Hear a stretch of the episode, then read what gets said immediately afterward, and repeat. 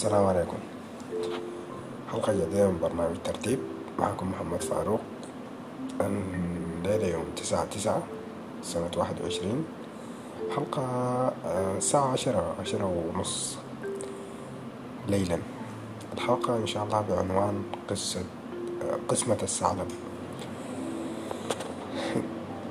يحكى أن في يوم من الأيام كان في أسد وثعلب وذئب قاموا اتفقوا إنه يمشوا في رحلة بتاع الصيد.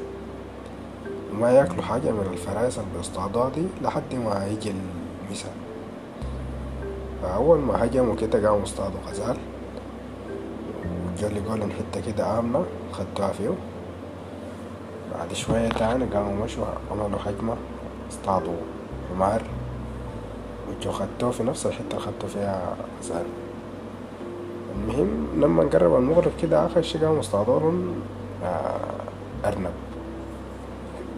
جو راجعين لما جو راجعين قام الأسد قال لل- للذئب أقسم بيننا هذه الطرائق. الذئب قال يا أخي الغزال لك والحمار لي والأرنب للثعلب قام الأسد غضب غضب شديد ضرب الذئب ضربة شجت له رأسه قسمت له رأسه اتنين وقع في الوعطاء صريعا مضطجرا بدمائه يعني الدم كان منه قام الأسد عايد للثعلب قال ليه أقسم بيننا هذه الطرائق أيها الثعلب قام الثعلب قال لي أخي الأرنب فطورك والغزال غداؤك والحمار عشاؤك الأسد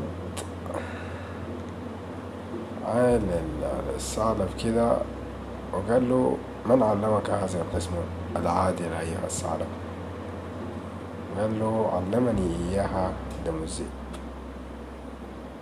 فالأسد بقى يضحك توتة توتة انتهت الحدوتة. إحنا عقلنا القصة دي ليه؟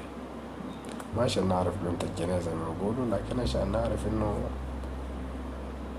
آه، الناس تحاول ما تكون سعادة شكرا لكم. إلى اللقاء. في حلقة قادمة من برنامج ترتيب.